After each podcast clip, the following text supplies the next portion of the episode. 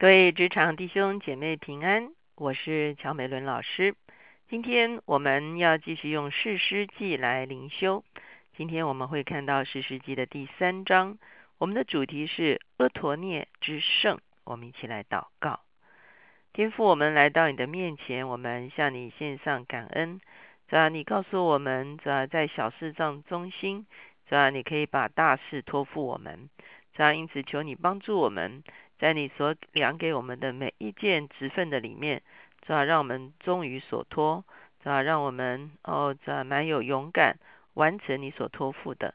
主要当我们的能力提升，主要你自然会在职分上提升我们。主要我们等候你，我们愿意一起来经历你的得胜。谢谢主，听我们的祷告，靠耶稣的名，阿门。今天我们的经文呢是在十世纪的三章一节到十一节。在这段经文中间呢，我们把它分成两段。第一段呢是从一节到六节，一节到六节呢继续讲到以色列人背逆上帝，而且呢他们还跟当地的人立约，将自己的儿女嫁娶当地的人。哈，那我们先来看这段经文，三章一节说：耶华留下这几族，为要试验那不曾知道与迦南征战之事的以色列人。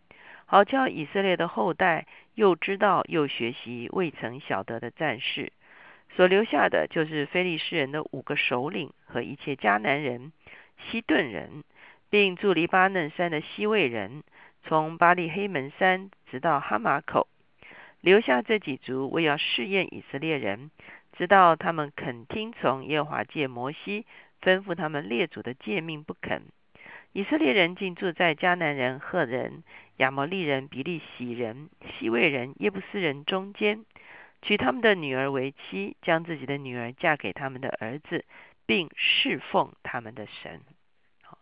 我们看见在十世纪第二章，上帝告诉他们说，因为他们没有专心的来跟从上帝，所以呢，有些啊，这个应该被赶出去的仇敌呢，他们是没有能力赶出去了。那这些仇敌呢，就跟他们同住在一起。同住在一起的时候呢，其实上帝啊是给他们一个考验。这算是跟这些啊异教徒啊同住在一起，他们是不是仍然愿意分别自己，遵守神的律例诫命呢？那么会发现，不然他们却失败了。因此我们会看见，妥协其实是会带来失败。他们啊跟他们混杂在一起哈。特别他们嫁娶了自己的儿女，跟对方通婚哈，那你说通婚有什么不好呢？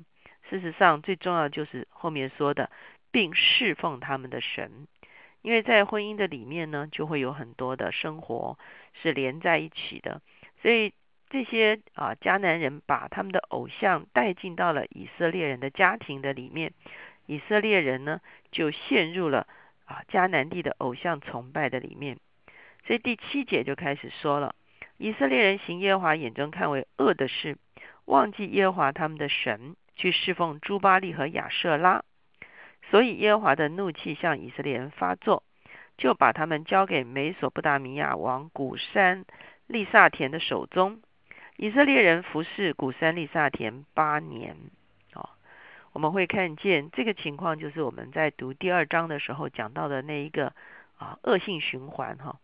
他们行耶和华眼中看为恶的事，他们就没有办法去得胜。他们行的恶事是什么呢？就是去侍奉了迦南地的神明。我们说巴利跟亚瑟拉，好，在第二章提到的是亚斯他路哈。亚瑟拉跟亚斯他路呢，啊，在这个考古上面，有的认为是同一位，有的认为是不同位哈。那基本上呢，都是生殖的神明哈。巴利跟亚瑟拉，或者是巴利跟亚斯他路，都是一对男女神哈。他讲到的是带来雨水哈，带来生命哈，那也导致了很多的淫乱，包括属灵的淫乱，或者是实质的淫乱哈。所以呢，以色列人在信仰上有了一个妥协，他们没有单单敬拜圣洁的神，他们去侍奉这些假神。所以呢，耶和华的怒气向他们发作。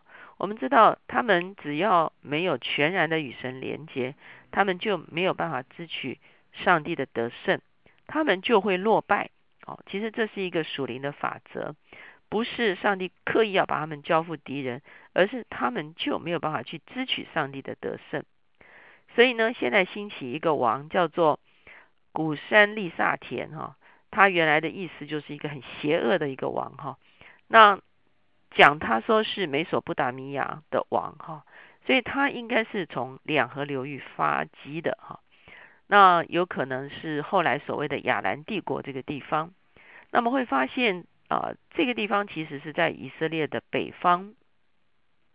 可是八年之久，以色列伏在他的权下的时候，有可能他的势力就渐渐的渗透到了整个以色列哈。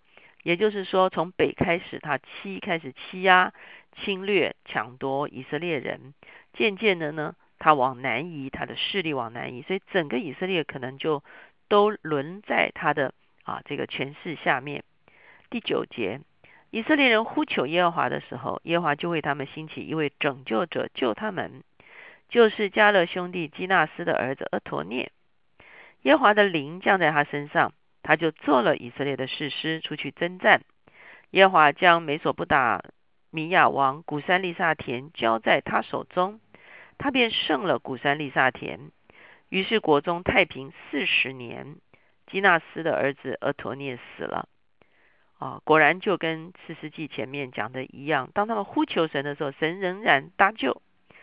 神的搭救的方法就是兴起誓师，这是第一个誓师。这个誓师其实我们是认识的，他是谁呢？他就是加勒的女婿阿陀涅哈。如果我们翻回到四世纪的第一章的时候，我们就会看见这个阿陀涅哈。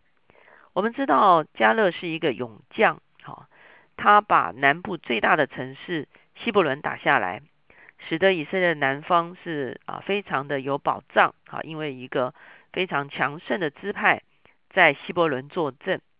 可是加勒说，在希伯伦还有一个小的城市叫底壁啊，底壁这个城市呢，当时候可能啊是一个文书或者是经济的金融的城市哈，所以呢，他们啊这个加勒就说，有没有人会去把底币替我拿下来呢？如果把底币打下来的话，我就把女儿啊给他做妻子。厄陀涅呢就啊自己来啊请命哈，所以呢他就去把啊这个底币打下来。底币打下来的时候呢，加勒的女儿亚萨呢就成了他的妻子。亚萨也是一个智慧的女子啊，她向父亲求田，她也向父亲求水泉。那加勒非常喜悦他这个女儿，因为。他就跟夫婿呢往南地去哈，成为一个更南方的一个啊，可以说是一个领袖哈。那希伯伦已经够南方了，迪比还更南方的时候呢，他们有可能就是成为南边的一个守卫的守望的一个啊家族哈，在那个地方，加勒就把上泉下泉赐给他。我们以前讲过，上泉是明显的泉水流在地面泉水，下泉是指隐藏的地下的泉水。加勒非常恩待他们，因为他们去的是最艰难的地方啊，所以呢，愿意把泉水赐给他们。这对夫妇呢，我们会发现啊，在这个也许他们长时间的在抵避哈，甚至有可能啊，加勒过世之后呢，这对夫妇是不是也成为犹大非常重要的领袖？是不是也在希伯伦会有一些影响力哈？那现在我们会看见这个古山利萨田从北方啊大军压境哈。那节节的往南边侵略的时候，神的灵就降在这个厄陀涅的身上。我们会看见所有的啊，这个以色列的属灵的领袖身上都有一个特质，就是神的灵降在他的身上。神的灵一旦降在一个人身上的时候，他就变得非常的勇敢，而且非常的有智慧。所以厄特涅就被兴起成为士师，成为一个领袖。我们看见他不再是区域性的领袖，他甚至成了一个全国的领袖。他带领百姓来与这个古山利萨田邪恶的王征战，而且把这个王赶出去，而且因着厄特涅做士师啊，他这个地方讲说国中太平了四十年，哇，这是一个世代的一个安定哈。我们会看见厄陀涅从年轻开始跟随加勒，跟随上帝征战得胜。他是区域性的领袖，可是当他忠心的跟随上帝，而且勇敢的征战的时候，神就提升他为全国的领袖，而且在他扩张他的影响力的时候，他把当世代整个一个世代四十年呢，都带进到太平的里面。